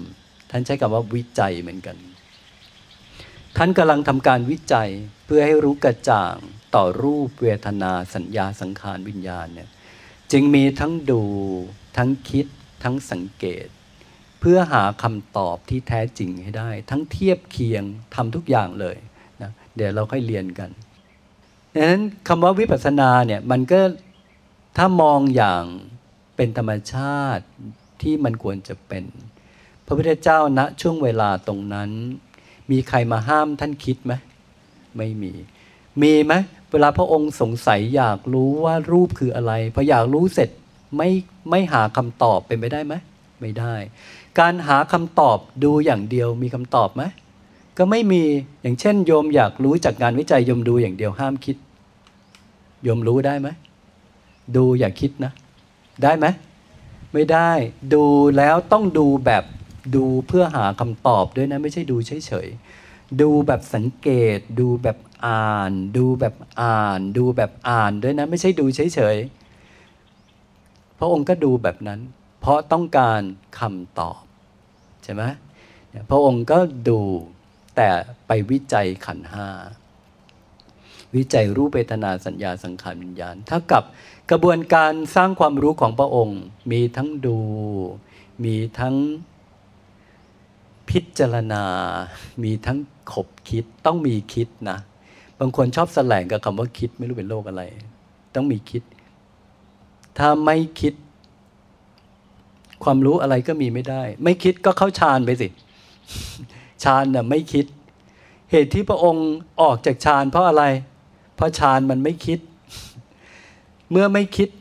อยากได้คำตอบสิ่งที่อยากรู้มันจะเจอไหมไม่เจอก็ต้องออกมานะนี่คือข้อหนึ่งว่าพุทธเจ้าเราเนี่ยจะต้องมีทั้งดูของจริง แล้วมีต้องคิดด้วย เพราะว่าพระองค์ต้องหาคำตอบ และคำว่าเห็นแจ้งก็คือเนื้อหาอย่างเช่น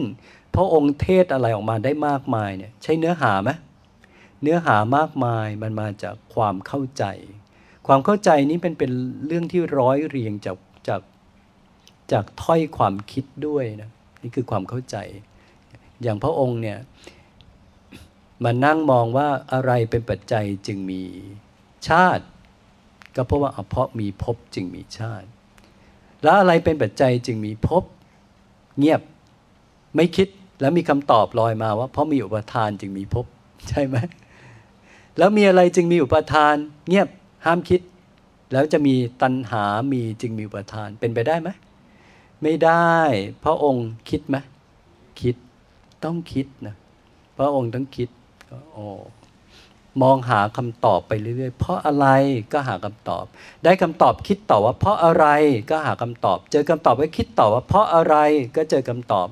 จนท้ายที่สุดไปจบที่อวิชชาไหมจบอวิชชาก็เป่งอุทาน เมื่อใดแลทำทั้งหลายปรากฏแก่พราหมณ์ ผู้มีความเพียรเพ่งอยู่ เมื่อนั้นความสงสัยทั้งปวงของพราหมณ์นั้นย่อมสิ้นไป พอได้รู้แจ้งธรรมพร้อมทั้งเหตุคำว่าคิดนะมันก็มีอยู่ พอใช้คำว่าคิดเนี่ยชอบแสลงแต่ใช้คำว่า พิจารณาโดยแยบคายเออค่อยดูดีขึ้นสักหน่อย แต่ใช้ตัวเดียวกันไหม ตัวเดียวกันนะ แต่ด้วยฟังคำนี้แล้วรู้สึกจะเป็นวิปัสสนากันมาหน่อยพอใช้คำว่าคิดไม่ใช่เป็นอย่างนั้นแต่ก็ตัวเดียวกัน แต่ตรงนี้เดี๋ยวเราค่อยมานั่งเรียนกันพุทธเจ้ากำลังอยากรู้เรื่องรูปเวทนาสัญญาสังขารวิญญาณว่าคืออะไรเนี่ยสิ่งที่พระองค์นะช่วงเวลาตรงนั้น ใช่คิดละกิเลสไหมไม่คิดละกิเลส รู้เรื่องกิเลสหรือยัง รู้เรื่องไม่มีเราไหม ก็ไม่รู้ แค่อยากรู้ว่าชีวิตคืออะไร อย่างเดียวนะและการค้นคว้าเหล่านี้นี่แหละ พอรู้แจ้งครบทั้งหมด มันดันมีผลที่ไม่เคยคิดมาก่อนว่ามันจะเป็นอย่างนั้น ผลแห่งความรู้อันนี้ทำให้พระองค์เนี่ยหลุดพ้นเลย สิ้นความต้องการทุกสิ่งในโลกได้เลยนะนี่คือผลแห่งแห่งการ รู้เรื่องขันทั้งห้าตามที่เป็นจริง เราสังเกตนะช่วงเวลาที่พระเจ้ากำลังเจริญวิปัสสนาเนี่ยมันจะเป็นช่วงเวลาที่พระอาทิตย์รับฟ้าไปแล้วเขาเรียกยามแรกแห่งราตรี พระองค์ได้กระทำการ ย้อนระลึกถึงขันที่เคยอาศัยอยู่มาก่อน ขันในที่เนี่ยที่ย้อนระลึกดูเนี่ยเขาก็ตีความเรื่องการระลึกชาตินะ แต่การบำเพ็ญเพียรของพระองค์ที่เริ่มแรกจริง ๆ ที่เกิดเกิดญาณเนี่ยก็คือยามแรกก็คือหกโมงเย็นถึงสี่ทุ่มยามกลางคือจากสี่ทุ่มถึงตีสองยามสุดท้ายแห่งราตรีจากทีสองถึงหกโมงเช้านั่นคือครบสามยาม ยามสุดท้ายรู้แจ้งอริยสัจครบสมบูรณ์ นั่นคือยามแรกเนี่ยหกโมงเย็นถึงสี่ทุ่มนะ เป็นช่วงเวลาที่ธรรมะจัดสรรเพราะว่าข้อนี้สำคัญมาก ๆ เลย กับคนจะหลุดพ้นเนี่ยการที่พระองค์ถูกมารกวนในช่วงเช้า ช่วงสาย ช่วงบ่ายเนี่ยโยมว่าดีไหมมารกวนทำให้เพลียไหมเพลียทำให้เข้าฌานสี่ไหมเห็นไหมมารกวนเลยดีนะทำให้พระองค์หนักแน่นยอมตายเลยทำสุดชีวิต แล้วที่สุดหมดพลังก็ต้องชาร์จพลัง พอชาร์จพลังเข้าฌานสี่ออกจากชั้นสี่เนี่ยหกโมงเย็นพอดีหกโมงเย็นเป็นเวลาที่ดีมาก เพราะอะไรรู้ไหมพ่อค้าก็เลิกเดินทาง คนหาของป่าก็เลิกหาของป่า คนมาอาบน้ำอาบท่าก็เลิกกลับบ้าน คนมาตักน้ำก็เลิกตักน้ำป่าหกโมงเย็นเมื่อตะวันรับฟ้าสมัยสองพันกว่าปี มันวิเวกสงัด กระชากใจ คนไม่ออกจากบ้าน กลัวภัยณช่วงเวลาอย่างเนี้ยเป็นเวลาที่ดีที่สุด ปัญจวัคคีย์ก็ไม่อยู่ โยมก็ไม่ออกมาหากิน เกวียนก็เลิกเดินทาง คนไม่มาส่งน้ำอาบน้ำคนไม่มาตักน้ำแล้ว ทุกสิ่งเงียบสนิท ไม่มีสิ่งจะมากวนนี่วิปัสสนาเพิ่งเริ่มในช่วงเวลาที่ทุกอย่างลงตัวโดยบังเอิญ แต่ถ้าพระองค์ดันวิปัสสนาตอนเที่ยงเนี่ยเสี่ยงไหมกำลังไหลลื่นเนี่ยพวกมาสกิดนี่นักบวชหล่นเลยนะ อารมณ์ที่หล่อหลอมขึ้นมาเนี่ยหล่นเลยนะ คือถ้าสมาธิล่วงเนี่ยยังได้นะทำสมาธิแล้วคนมาสกิดสเกาหรืออะไรต่างๆ สมาธิหลุดทำใหม่ได้ไหมได้แต่กำลังไหลลงไปในกระแสแห่งวิปัสสนาเนี่ยกวนไม่ได้เลยนะ เป็นช่วงที่อันตรายมาก ๆ เปราะบางมาก ๆ ที่ความรู้กำลังไหลอารมณ์กำลังไป แล้วถ้าใครมาสกิดสเกาหล่นเนี่ยบางทีต่อไม่ติด แล้วแล้วยากด้วย นี่คือวิถีธรรมชาติที่กำลังไปของเขาอย่างลงตัว มันเหมือนกับธรรมะจัดสรรโดยบังเอิญตลอด ตั้งแต่พระพระองค์เกิดโดนทำนายว่าจะบวช จนกระทั่งพ่อเนี่ยบำรุงบำเลอเกิน จนอิ่มกาม จนกระทั่งลูกชายได้มาเกิดทำให้องค์ได้บวชได้ลองสิ่งต่างๆ จนไปได้รากฐานของอรูปสมาธิมาจนสมบูรณ์มาก่อนนะได้รู้วิธีผิดคือทรมานตน ทรมานตนไม่ใช่ไม่ได้อะไรนะ ได้ตบะแก่กล้าเลยล่ะ ได้ตบะอย่างแรงกล้าด้วย และในวันที่แม้จะตัดสรู้เองก็เป็นวันเวลาที่ปัญจวัคคีย์ก็จากไปหมด ทรมานตนนี่ดีนะทำให้ปัจจวัคคีเนี่ยถอดใจแล้วทิ้งไปซะ ลองนึกสภาพว่าพระองค์มาทำความเพียรแล้วพวกอยู่รอบๆเนี่ยสงัดไหมไม่งั้นอิสระของจิตมันไม่มี เอกภาพเอกภาวะของตนมันไม่บังเกิดนั้นยากมากที่จะบรรลุสิ่งที่ยากอะนั้นธรรมะก็จัดสรรปัญจวัคคีย์จากไป แวดล้อมเงียบสงัด มารกวนในเวลาที่ควรจะกวน พ้นมารไปเข้าฌานสี่ชาร์จเต็มที่หกโมงเย็น ต่อมาเริ่มสงสัยว่าชีวิตคืออะไร วิปัสสนาเริ่มเดินขึ้นเมื่อตะวันลับฟ้านั่นคือการ ตอนนั้นไม่มีใครกวนละดังนั้นเส้นทางการตัดสรู้เลยปลอดภัยตลอดเส้นทางเลย จนถึงหกโมงเช้า ใช้เวลาวันเดียว ใช้เวลาสามยามสิบสองชั่วโมง บรรลุความเป็นสัพพัญญูพุทธเจ้านะ ง่ายไหมสิบสองชั่วโมงเองนะ แต่ณจุดกำเนิดก็คือเริ่มตามหาว่าชีวิตนี้คืออะไร การตามหาทำให้ค้นพบในสิ่งที่ไม่เคยรู้มาก่อน ซึ่งชีวิตคืออะไร พระองค์ก็เลยต้องเอาชีวิตมาแยก และการแยกพระองค์ก็ศึกษาจากส่วนที่ง่ายที่สุดไปหาส่วนที่ยากที่สุด การเรียงลำดับขันห้าที่เราท่องกันอยู่ เรียกว่า รูปเวทนาสัญญาสังขารวิญญาณเนี่ยการเรียงแบบนี้คือเรียงจากวิถีการเจริญวิปัสสนาของพระพุทธเจ้า ท่านเจริญวิปัสสนาคือการสร้างความรู้แจ้งของจากเรื่องขันธ์ทั้งห้าโดยศึกษาจากส่วนที่หยาบสุด ง่ายสุด เห็นง่ายสุดคือรูป เห็นง่ายยากขึ้นมาคือเวทนา ละเอียดขึ้นคือสัญญา ละเอียดกว่านั้นคือสังขาร ละเอียดสุดคือวิญญาณ เรียงลำดับการศึกษาจากเรื่องหยาบไปเรื่องละเอียด จากเรื่องง่ายสุดไปสู่เรื่องยากสุด นี่คือการการอธิบายหรือพูดถึงขันห้าท่านก็จะพูดเรื่องรูปเวทนาสัญญาสังขารวิญญาณ เพราะอยากให้ศึกษาตามแบบพระองค์ ศึกษาเรียงจากส่วนหยาบไปสู่ส่วนละเอียดนี่ศึกษาตามพระองค์ แต่ถ้าหน้าตาขันที่ทำงานจริง สัญญามาก่อนเวทนานะพอตาสัมผัสเนี่ยสัญญามาเวทนาถึงมา ถูกไหมเนี่ยสัญญาเวทนาอีกตัวก็ท่านจะใช้คำว่าเจตนาผัสสะมนสิการ พอมาถึงสังขารขันท่านไม่เรียกสังขารท่านเรียกเจตนาผัสสะมนสิการนะเดี๋ยวเราค่อยเรียนกันในรายละเอียด เวลาพูดถึงนามท่านจะเรียกสัญญาเวทนาเจตนาผัสสะมนสิการนี่คือเรียกเรียกตามบทบาทหน้าตาการทำงานของเขา กับเรียกในฐานะที่เรียงลำดับขัน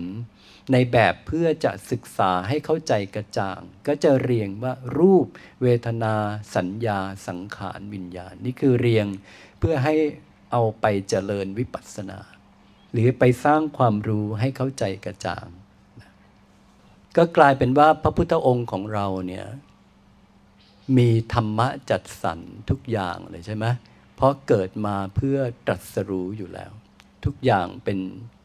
เป็นความลงตัว การอยู่คลองเรือนออก็หลายปีนะแต่งงานเมื่ออายุ 16 บวชเมื่ออายุ 29 มีครอบครัวมีลูกหนึ่งคน ผ่านชีวิตมาพอเพียง อิ่มโลกแล้ว ท่านอิ่มเร็ว แล้วก็เป็นคนเบาบาง ท่านอัญญาโกธัญญะเนี่ยท่านท่านดูลักษณะโง่เฮงของพระพุทธองค์ตั้งแต่เด็ก แล้วรู้ว่าเด็กคนนี้ยังไงก็ต้องบวชแล้วจะต้องบรรลุความสำเร็จแน่นอน เขาเลยเฝ้ารอ รอว่ายังไงเมื่อไหร่จะออกบวช แล้วพอบวชจริงยิ่งรู้สึกมั่นใจตัวเองว่าคนนี้ต้องทำได้ ก็เลยตามแล้วไม่ได้ตามอย่างเดียวนะพาคนที่นับถือศรัทธาศรัทธาตนเนี่ยตามมาด้วยกัน เพราะว่าได้โฆษณาชวนเชื่อว่าองค์เนี้ยต้องถึงไปไปไปตามไปดูกันนี่ความน่าเชื่อถือนะอัญญาโกตัญญาเขาตาม แต่ท่านอัญญาโกตัญญาตอนนั้นท่านเป็นพระหนุ่มเป็นพราหมณ์หนุ่ม ท่านไฟแรง พราหมณ์แต่ละคนเขายืนยันว่า เด็กน้อยคนนี้ไม่บรรลุเป็นสัพพัญญูหรือเป็นบุคคลสูงสุดพุทธเจ้าเนะก็เป็นจักรพรรดิเขาจะยืนไว้สองทาง แต่ท่านอัญญาโกฏัญญะยืนทางเดียว ว่าบวชแน่ทำไมอะไฟแรงใช่ไหมคิดว่าพาเหมือนอื่นก็รู้ไหมรู้นะ แต่ไม่พูดหรอกกลัวกษัตริย์เสียกำลังใจ คนผ่านวัยมากกว่า เขาจะเริ่มว่ารู้อะไรควรพูดหรือไม่ควรพูด แต่คนไฟแรงนี่พูดเลย โชว์ความมั่นใจเลยบวชแน่ ขวัญเสียไหมพระเจ้าสุโธธนะ ขวัญเสียเลยนะ กลายเป็นท่านอัญญากนัญญานี่ช่วยไว้นะแต่ไม่พ่อนี่ขวัญเสียเพราะบวชแน่ เท่านั้นไม่พอเคยมีฤาษีท่านหนึ่งซึ่งเป็นฤาษีที่เป็นที่นับถือเลยฤาษีคนแรกเลยฤาษีท่านเนี่ยพอพระองค์บวชใหม่ เกิดมาใหม่ฤาษีก็มาแล้วก้มกราบเลยนะ แล้วบอกว่าเด็กคนนี้ต่อไปจะได้สบประสบสิ่งสูงสุด ที่ตัวเองก็ไม่มีโอกาสได้ประสบ และจะไม่มีวันได้ได้รู้ว่าเด็กคนนี้จะพบอะไร เพราะตัวเองต้องตายไปก่อน รู้สึกเสียดายมาก ๆ นั่นคือฤาษีตอนนั้นเก่งจริง ๆ เห็นแล้วรู้เลยนะว่าเด็กคนนี้จะถึง อัญญาโกธัญญาเขาก็รู้ว่าบวชแน่พามหลายคนก็รู้นะ แต่ว่าการยืนเป็นสองทางดีกว่าไหมดีกว่านะ ยืนว่าถ้าบวชก็จะเป็นพุทธเจ้า ถ้าไม่บวชอยากเป็นจักรพรรดิก็เป็นจักรพรรดิได้โอ้อย่างนี้ฟังแล้วนุ่มหูกว่า ยังไม่ยอมเทศเรื่องขัน เพราะว่าพูดเยอะเกิน จริง ๆ ถ้าเริ่มขันห้าตั้งแต่ทีแรกป่านนี้ได้หลายขันแล้วดันอลัมพบทยาว เพื่อจะให้โยมได้รู้ว่าขันห้าสำคัญอย่างไร และที่มาว่าทำไมพุทธเจ้าต้องมาค้นคว้าขันห้าเพราะอยากรู้ว่าทำไมชีวิตต้องแก่เจ็บตาย พออยากรู้เลยต้องมานั่งสงสัยว่า แล้วชีวิตนี้มันคืออะไรทำไมมันถึงแก่เจ็บตาย พออยากรู้ว่าชีวิตคืออะไร กระบวนการการหาคำตอบเรื่องชีวิตถึงเกิดขึ้น ถูกไหมการเจริญวิปัสสนาคือการสร้างความรู้ พื่อให้เข้าใจกระจ่างต่อสิ่งที่อยากรู้นะ อยากรู้เรื่องอะไร เรื่องรูปเวทนา สัญญาสังขารวิญญาณ อยากรู้ต้องทำยังไงต้องดูของจริง ถ้าไม่ดูของจริงจะศึกษามันได้ไหม ถ้าไม่ศึกษาจะรู้จริงได้ไหม ไม่ได้ ความรู้ก็ต้องเกิดจากการศึกษา จากสิ่งที่มันเป็นของจริงนะพุทธเจ้าก็ตามศึกษาขันห้าของจริง ตามดูของจริง ตามค้นคว้าวิจัยจนรู้แจ้งขันธ์ทั้งห้าตามเป็นจริง ซึ่งในขณะแห่งการกำลังพยายามศึกษาขันธ์ห้าหรือขณะของการกำลังเจริญวิปัสสนาเนี่ยไม่มีเรื่องการละกิเลสเลยนะ ไม่มีเลย มีแต่การหาคำตอบอย่างเดียวว่า ขันธ์ห้าคืออะไร จะหาคำตอบอยู่อย่างเดียว คำตอบเกิดขึ้นก็หมายถึงรู้แจ้งขันทั้งห้านั่นคือคำตอบที่สมบูรณ์เกิดขึ้นแล้ว แต่ว่าเจ้าคำตอบที่สมบูรณ์อันนี้มันดันมีผลต่อเนื่อง พอรู้แจ้งแล้วจิตดันเกิดอาการที่เรียกว่าเบื่อหน่าย จางคลาย แล้วหลุดพ้นซึ่งไม่เคยคิดเลยว่าจะมาเจออาการแบบนี้ นั่นคือผลต่อเนื่องที่ไม่เคยคิดว่าจะเจอ แต่มันดันเกิดภาวะแบบนี้ขึ้นมา จากข้อที่ว่าอยากรู้ว่าขันห้าคืออะไรแค่นั้นเอง และยังไม่ได้คิดว่าตัวเองอยากจะไม่เกิดด้วย ตอนนั้นไม่รู้เรื่องเรื่องอะไรเลย อยากอย่างเดียวว่าอะไรจะทำให้ตัวเองไม่แก่เจ็บตายเนี่ยอยากอยู่แค่เรื่องเดียวนี่แหละนะนี่คือที่มาที่ไปของการเจริญวิปัสสนาของพุทธเจ้านะ